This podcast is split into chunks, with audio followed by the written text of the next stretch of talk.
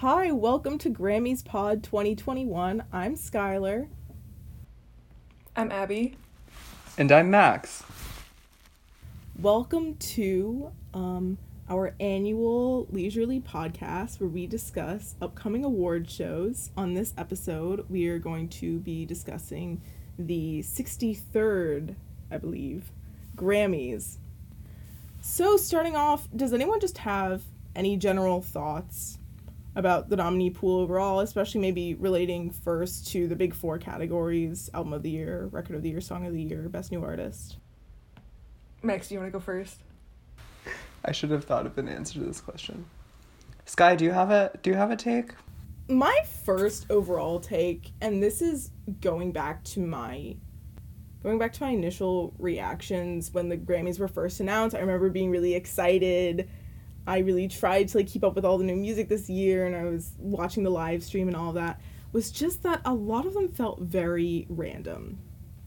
And I know that's like a very vague term and seems kind of throwaway, but it really did stand out to me, especially compared to last year's batch of Grammys, especially thinking about album of the year last year. Every artist that was nominated I was like, yes, I understand why this album was nominated. Thinking back to it, there was one, like, I remember specifically thinking, like, I wouldn't have nominated the Vampire Weekend album and I would have nominated Igor by Tyler the Creator. But besides that, I remember thinking very specifically, all of these artists and albums make sense.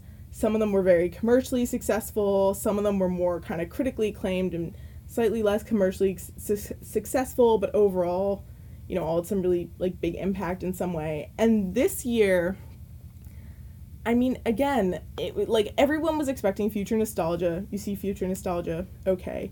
Folklore by Taylor Swift, yes, all right. And then basically the other six were uh, kind of surprises, especially considering, you know, there were definitely a few albums um, and artists in general that we thought were going to be recognized and weren't. I mean, the elephant in the room here is The Weeknd, which I'm sure we're going to talk about a lot in this podcast. Not seeing After Hours nominated for Album of the Year when it was super successful and was also critically acclaimed. Um, even other things like I, this isn't me trying to be like a, a fangirl or whatever, but I really do believe that Fine Line by Harry Styles should have gotten an Album of the Year nomination, especially compared to the other stuff that was nominated. It was it was definitely better than that Coldplay album. Like I other thing I mean even like Fiona Apple or Ga- Gaslighter by the Chicks, which was also just snubbed entirely for the entire, you know, in any category. Um, a lot of these nominations were just very confusing. Um, again, starting with album of the year, that Coldplay album that came out in 2019. That's like a two disc LP. Like okay, I guess. Um, if there were, if there were any, I think common threads among again starting with album of the year, all the album of the year nominees. For me, it was definitely realizing that cohesion seemed to be very highly valued. And I mean, I think normally for the Grammys that is the standard, but I especially saw that this year in that there were definitely a lot of albums where I just thought, and again, like sometimes this was really to the album's detriment, and sometimes it didn't bother me as much, but I still think it was definitely a factor that the album, most of the songs kind of sounded the same. really like things sticking to one particular theme.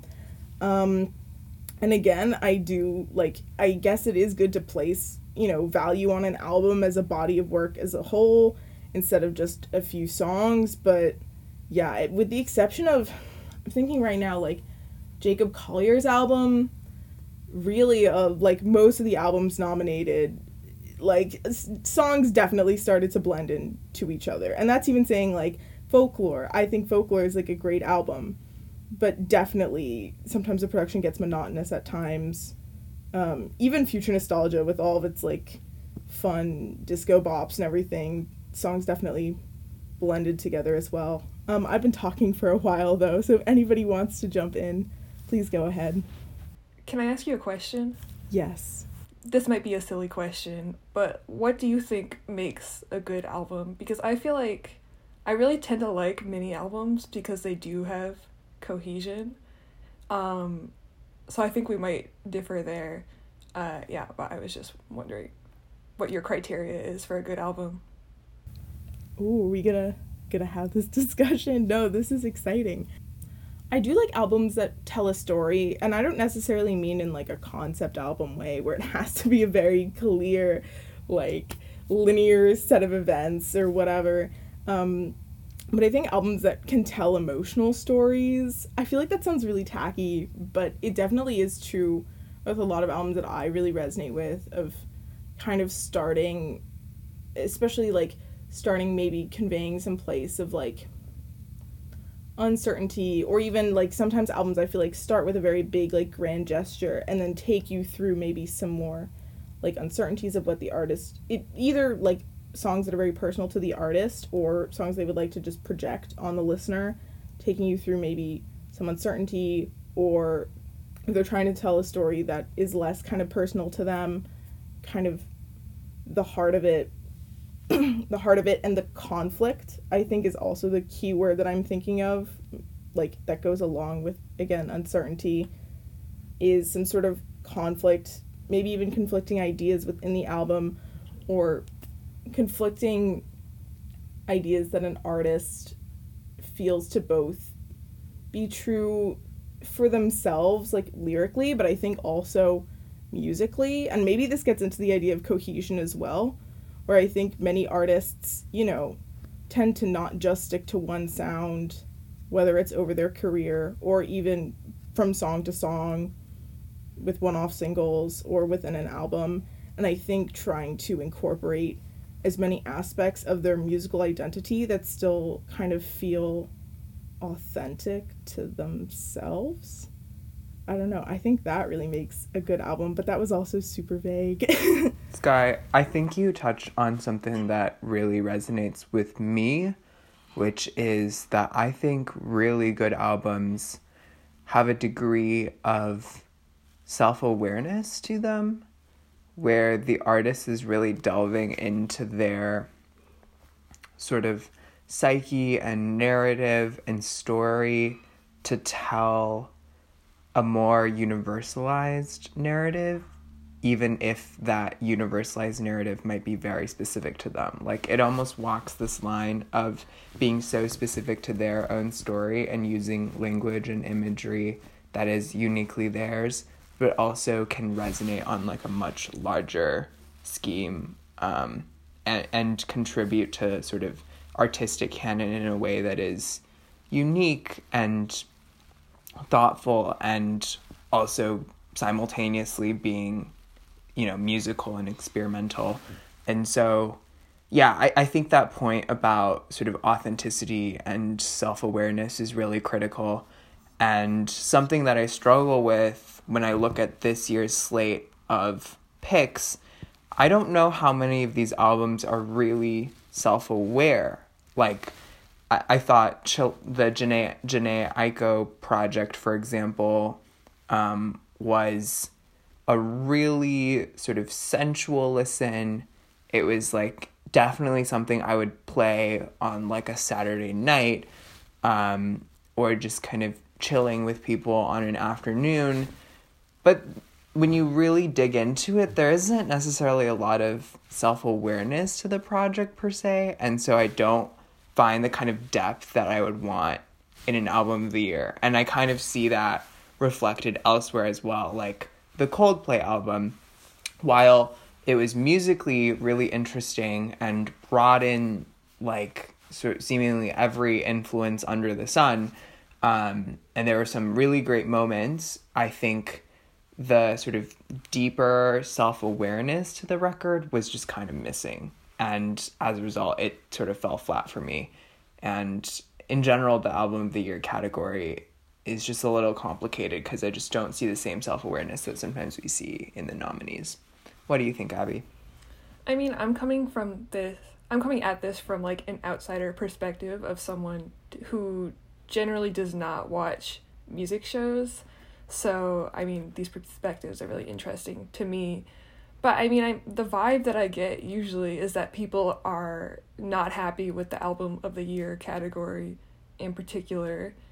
I feel like I've I remember like notoriously bad decisions that they've made. Um, so I don't know. I'm wondering is this something that is unique to this year, or is this just a larger issue that the Academy has? Yeah, I think that's a really good point because when really self aware projects do come up, it seems like the Grammys are unwilling to award them. Like, I think back to 2017 when 24 Karat Magic by Bruno Mars won over things like Melodrama and Damn by Kendrick Lamar and uh, Awaken My Love by Childish Gambino, all soup and 444 by Jay Z, like all very self aware projects and things that touch on these same elements, but um, it's it seems like the Grammys just don't value it in the same way, and that's probably contributing to why we see the slate we have in front of us today. It has also been interesting because I have been watching um, music award shows this season, mostly just to watch BTS perform, but that's another thing. Um, but the sense I was getting is like the Weeknd was sweeping like pretty much every award show I watched. So I know a lot of people were surprised that he got snubbed and I I just don't understand what could have led to that happening. Yeah, do you guys think that commercial success is not like should be considered as part of the criteria when assessing these records because in the past it's been, I think, a pretty important criteria where some of the most commercially successful projects have won. But this year, it seems like they just didn't nominate some of the most commercially successful things, like the Weeknd's projects, and instead chose albums that people were like, they put out an album this year.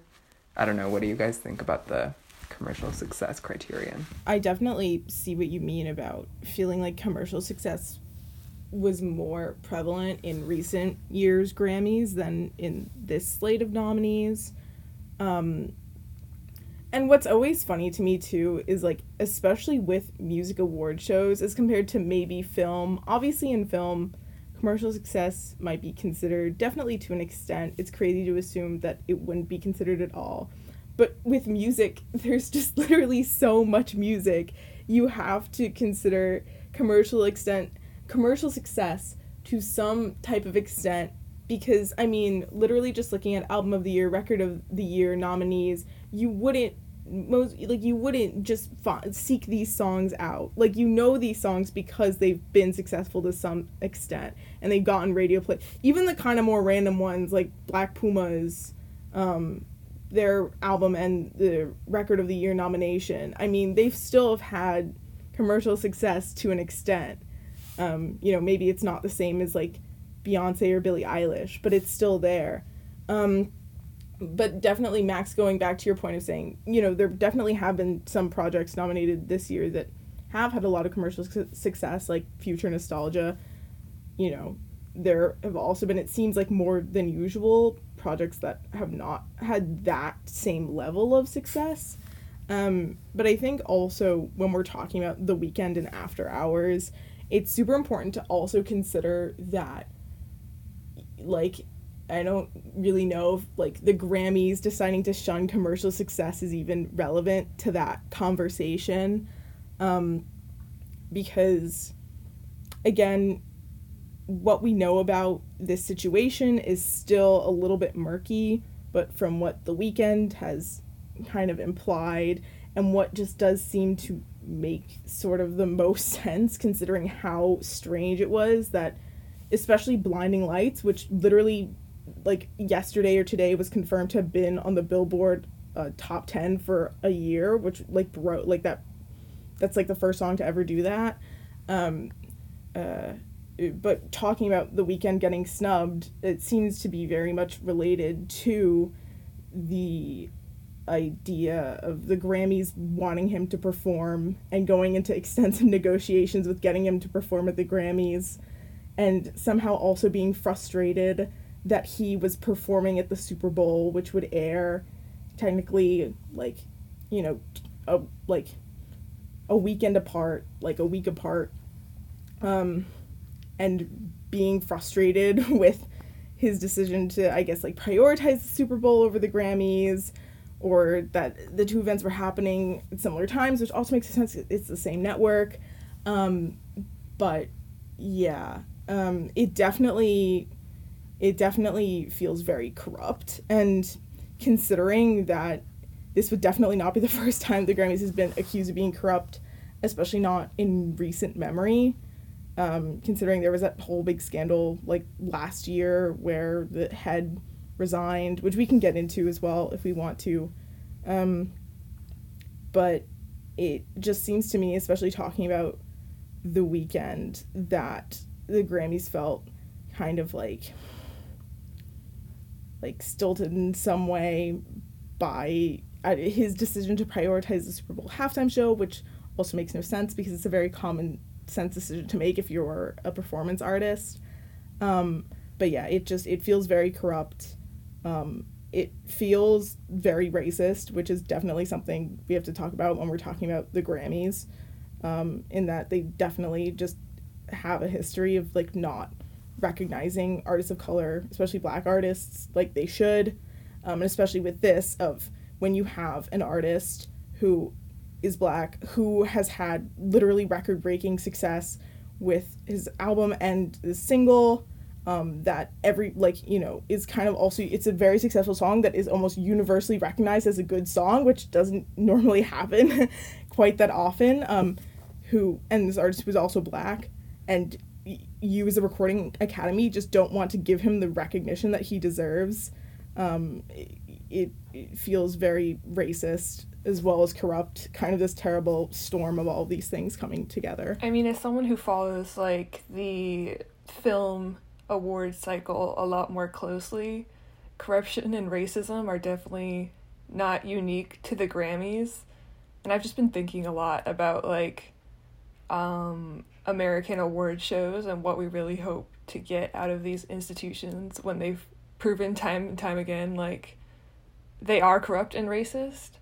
Um, I'm thinking in particular about uh, the LA Times article that was talking about the Hollywood uh, Foreign Press Association and how they got like flown out to Paris and they got all this like special treatment and then Emily in Paris got nominations over things that were a lot more deserved of the nomination. That's why I always struggle with award shows cuz it's we continue to watch them and give them recognition and the power to like judge art and I'm like do they really deserve to be able to do this when they have proven to be corrupt and racist multiple times throughout their history. I also think it's good to note that award shows are not just kind of shiny stickers to put on artists' resumes, like they directly translate into sort of commercial success often for artists, which has material effects on them. And I think, I don't know, there's there's a real case to be made about sort of given such a large amount of history, such a large volume of history towards like racist behaviors towards artists and sexist behaviors towards artists like Teyana Taylor brought up how this year's R&B category is like all men and um I mean and we've just now seen sort of a slate for the rock category that is full of women. So you know, there's a constantly moving target that seems to demonstrate that the Grammys and other award shows are just incapable of giving out awards in a way that is equitable um, and sort of not oppressive towards certain demographic groups. And it begs the question like, do we need these award shows in the first place? And it's clear they serve a capitalistic function and they also help, you know, I think they provide an emotional and psychological experience for people too that can be really enjoyable. But I think weighing that against these deep problems these institutions have like is it is it worth it you know um, but maybe that's a conversation for another time and yeah it might be helpful if we sort of talk about what should win within the framework of shitty nominees we have been given yeah do we want to just go quick through some categories um, we can start with album of the year since we've been talking about that. Um, who will win versus who should win? Thoughts? I can I can go first because I have some thoughts. no, I think Future Nostalgia is going to win. Um, I back in April I wrote an aggressively lukewarm review of Future Nostalgia for The Voice. Uh, to be honest, I stand by. Um, that is getting, you know, it is increasingly against the tide um, as everything is happening. Um, but yeah, I think Future Nostalgia will win. I think given the it has like the perfect combination of commercial success, like we were talking about, still sort of being a factor and critical acclaim, and do a you know, quote unquote, like putting in the work for her pop era, which I think to an extent the Grammys do kind of appreciate. Um, again, I I don't think Future Nostalgia was all that people made it out to be. Um, again, I think a lot of the songs sounded similar. I think a lot of the songs were not actual bops. Some of them were just kind of weird, and lyrically, the album didn't really do anything, which wasn't the point, but it also could have done something, and it didn't. um, but that being said, I think folklore should win. Um, I think some of Taylor Swift's best songwriting I do agree that sometimes the production can be a little too monotonous, but I think overall there's just enough um, variation to make it worthwhile. And yeah, just in general, really good songwriting there. I think for me, who I want to win is Haim, um, Women in Music Part 3, and that's just because I have long been a fan of the Haim sisters. I think they create incredible music, and I think it's been, um, if I remember correctly, a bit of time before Women in Rock have gotten the accolade of, of Album of the Year, and I think they've put together a project that is deeply that that comments on serious issues, um, like the track "Man on the Man from the Magazine" talks really eloquently about sort of sexism in rock, um, but also has sort of really bangable, solid tracks like Gasoline and 3 a.m. Um, who I think will who I think will win. Uh, I think folklore is gonna win, and I I think people recognize that this is a singular project from Taylor Swift, and it has I think it's gained so much traction. Um, and its release structure was really unique. I think Dua's release structure and promo schedule really got messed up by the pandemic, while Taylor, given that it was released during the pandemic, fully anticipated sort of the different techniques needed there. And so I think that will change its perception as well. Um, so I think folklore will win, even though I personally deep down want the Haim project to take this home. Record of the Year and Song of the Year, the two categories that I don't even think the Academy members know the difference between, in all honesty. I think technically Record of the Year is more about like the like ambiance and like feel of a song, and then Song of the Year is kind of more about the actual like lyric writing, but all that's so murky. I wouldn't be surprised if Dua just kind of swept everything and Don't Start Now won for both if there's one thing, I feel like maybe I could see Cardigan winning for Song of the Year. And I think there's also a chance that Black Parade by Beyonce could win for Record of the Year. I don't really have a strong opinion about who I think should win this category, in all honesty. Yeah, I was actually going to ask about the difference and whether or not this was the sound mixing versus the sound editing of the Grammys because that's what it came off as to me. I'd never heard of Black Pumas until I listened to these songs. Um, I really enjoyed the song though. I don't know. I feel like nothing else like was that much of a surprise to me, but that was I'm looking at the list now. yeah, I feel like all, um, all the other songs I had heard or heard of, at least for record of the year, that was really surprising to me. Yeah, I would say that from pure music taste, uh, a pure music taste um, perspective, Colors is probably my favorite, and that's just because I'm like a indie folk type person. Um, I think that Don't Start Now is one of the most encapsulating songs songs of the year.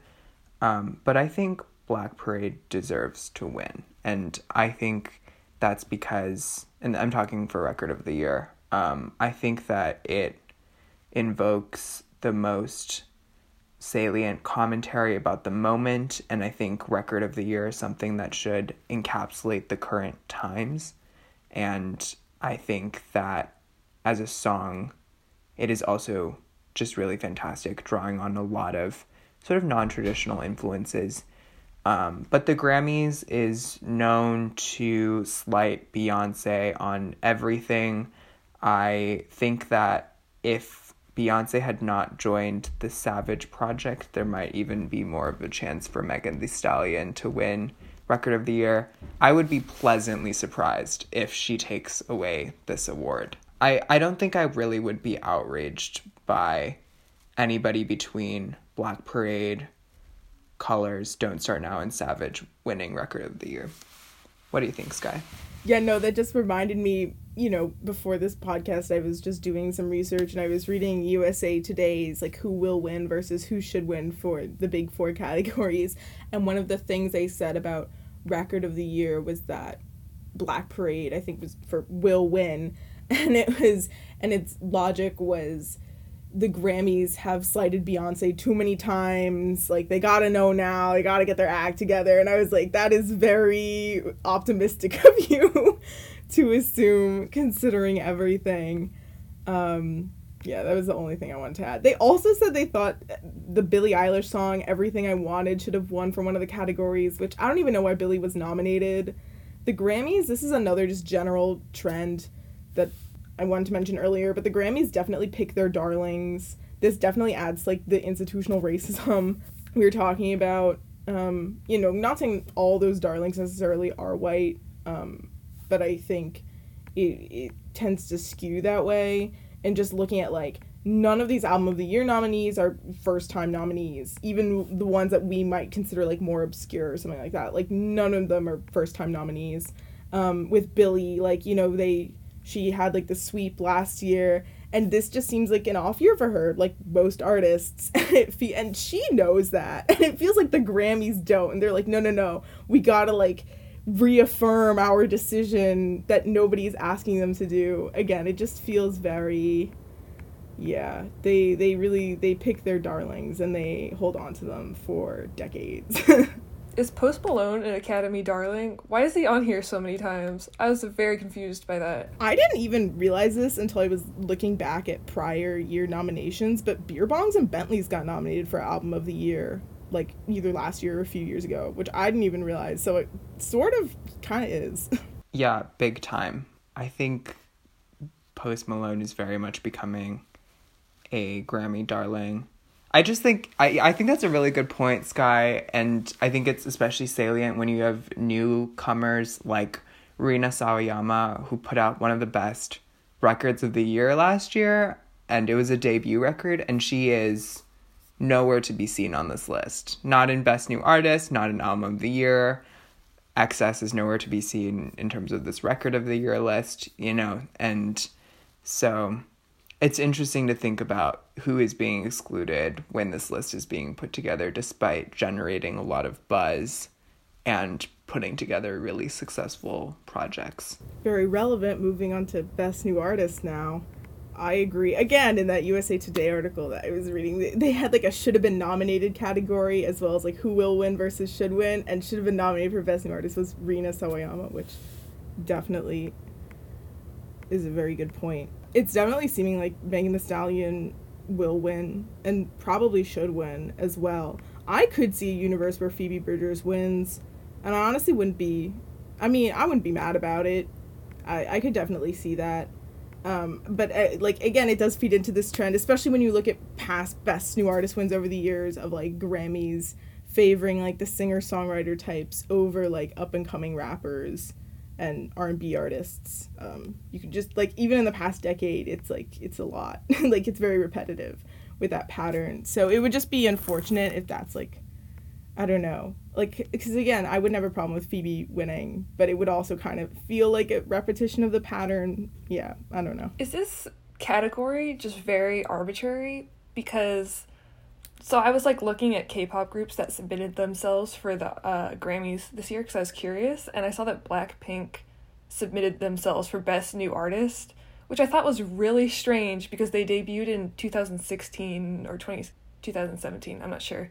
But I mean, this year, I, 2020 was the year they released like their first full length album, and I was like, but they have been around and they've been very popular, so I don't really understand what the qualifications for this um, this category are. Yeah, the Grammys officially define the eligibility as for a new artist who releases during the eligible year a record that establishes their public identity, which is perhaps the most arbitrary thing ever. And I think it's very guided by like highly westernized and often very white standards of public identity, you know?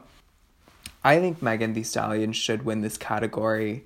I am a long professed Phoebe Bridgers stan, and I would not be upset if she won from a personal music taste level. I don't listen to Megan Thee Stallion a lot. I listen to Phoebe Bridgers a lot uh, in comparison, but I think that given that we've established that the Grammys are just kind of arbitrary and award shows are fundamentally kind of problematic, I think it's better to just give artists awards when they have made serious impacts on the world. And I think there's nobody else in this category who's done that at the same level as Megan Thee Stallion. If I'm talking purely in terms of music I like, again, Phoebe Bridgers. And most people don't know who Chika is, but she does like amazing rap music and is also a black woman and I think should be getting a hundred percent of the heat that you know Cardi and Doja and Megan are getting. Um, I think her music touches on very different themes, and she, as a woman, represents a very different sort of side of her identity. I think, um, and presents her music in different formats, but I think it's just as good and I wish the world gave Chika a little more love than she's she's been granted. I also just wanted to add on to what Abby and Max were just saying about the period of eligibility for Best New Artist and how it doesn't exist and it's fake. but it is it's insane to see that like so many artists do get nominated for Best New Artist literally four years after their debut, like album or EP comes out. Sometimes it's even more than that. Like I saw, what was it, in the Grammys that happened in 2019. Bebe Rexha, I'm not sure how to pronounce her name, but Bebe Rexha was nominated for Best New Artist. And I feel like she's literally been around since like 2012. Like, what is going on? Yeah, I don't know. It's just it's insane to me if like you want to be like blindly optimistic it's like oh rina sawayama best new artist 2024 nomination which again i think would also just feed into like the grammys like not being on the ball and like recognizing certain talent when they should. But yeah no i just the whole best new artist it really want to get like what you were both saying the periods of eligibility make no sense. But then also this award does tend to really have an impact on future nominations on future wins. But again especially future nominations like it's insane to see how like certain artists who win this category will be guaranteed like nominations for many years in the future while artists who are also very great who don't win kind of get shut out in like recent or you know um like uh, Grammys in the next few years even if they put out worthwhile stuff um, so yeah, I mean the winner of this category does carry a lot of weight, which is honestly just kind of scary considering what we've been saying about how arbitrary it all is. Yeah, I was gonna say, like, the way this category comes off is like trial period. We don't like you enough to, like, be one of our darlings yet, but if you win, we'll think about nominating you for everything for the rest of your life. That's sort of how it comes off to me. Yeah, I am really curious if Megan's going to be able to pull off the sweep between Record of the Year with Savage and this song. Um, I think Beyonce and Megan Thee Stallion are both positioned to be sort of logical wins in these categories, but whether the Grammys will actually decide to respect black women this year and give them accolades for their art will be a big question to see. Do who do you think will win for pop duo group performance because that is what I'm in it for. Honestly, Abby, I think the chances BTS are going to win is kind of high. Like if I was to just pick one, I would pick and put money on it. I think I would pick Dynamite by BTS. I mean, I think Rain on Me has sort of been a little bit of an anthem, but I think that the industry has gotten to a point where BTS is mainstream enough that I think they could pull it off. And they I think provide given given how K-pop has been historically ignored by the Grammys, I think they're considered fresh. And so as a result, I think the Grammys are likely to award that originality in quotation marks. what do you think? I am not going on Twitter for at least 24 hours and that's yeah. That's a threat, Abby. Everybody will be free of my tweets for 24 hours.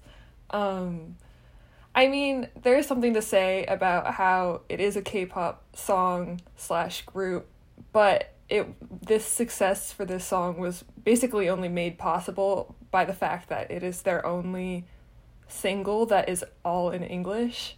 Like I think debatably it would have not um, reached number one on Billboard, the Billboard Hot 100, and stayed there for as long as it did if it was not in English. And I also don't think it would have been on this list if it wasn't in English. I don't know, which is interesting because they have expressed that they don't want to continue making music in English and they're sort of disappointed that they were only able to get th- these achievements that they wanted by making a song in English. But potentially that is also why it might win. So I don't know. I think it's interesting.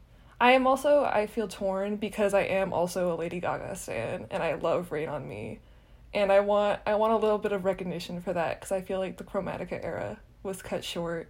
I'm still sad about it. Yeah, that was another one. I wouldn't have been surprised to see a Chromatica album of the year nom. And again, just didn't really happen.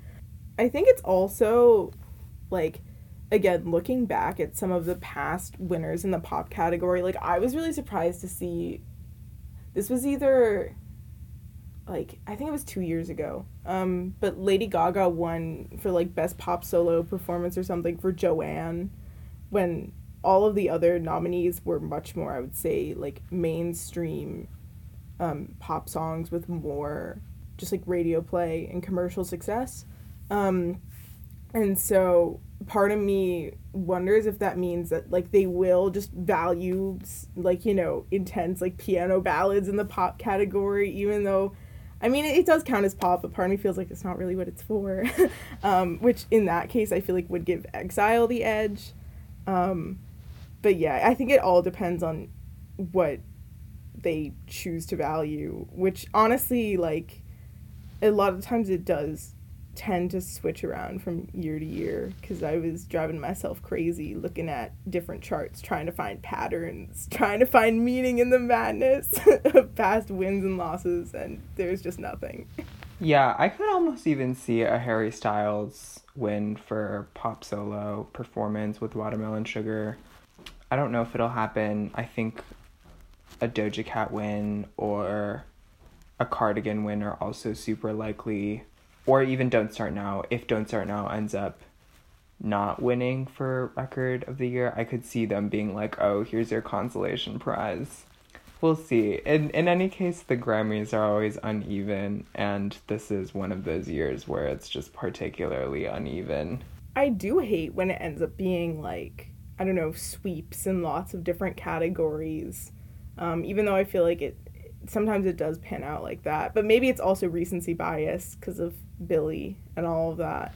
But yeah, I don't know. It's just it feels a lot more fun when you feel like there's less predictability to it. I mean, also I know we made a lot of um, film award show comparisons, and I just remember like watching the Oscars last year when you literally know you literally knew who was gonna win all four acting categories, and it was like, what is this? Like, why are we even doing this? Um, again, not like necessarily the same with music awards. Again, like what I was saying is it's hard to find trends from year to year but a lot of the times you can tell like early in early on the, in the night if like one artist has won for like both say like best pop solo performance and best pop duo performance. It's like oh like clearly the grammys is just favoring them this year and like if they're nominated in the bigger categories that's probably what it's going to be or something like that. Just lots of unsatisfying things all around.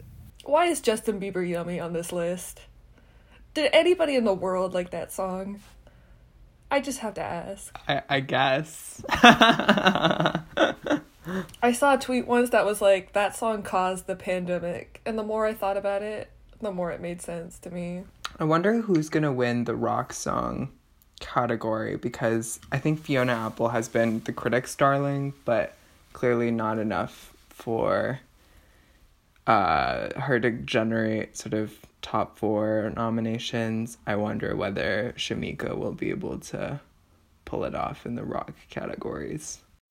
The rock category was stacked this year. Yeah, women in rock, big time. Yeah. Yeah, part of me, I don't know why, my like gut is saying the steps which I also don't necessarily know if I want to happen. Again, I'm a Haim fan. I had mixed feelings on Women in Music Part 3. I definitely did not like the steps. I thought it was kind of a bland song, but it definitely seems like the Grammys are like really just making this push for Haim this year. It's, you know, more of a push than they did even for like Fiona, say. So I don't know. For some reason, that's like where my my gut is going. Yeah, I agree. I think the fact that they picked up that album of the year nom is really indicative. Um, and I think the chances they'll get the win, uh, best rock performance are pretty high. So I'm excited for the girls. I also don't think The Steps is my favorite song on Women in Music by far, but you know, so much respect for Este and those that bass line on that track. Well, okay. The world is bad, and so are the Grammys, but we're gonna be okay. yeah.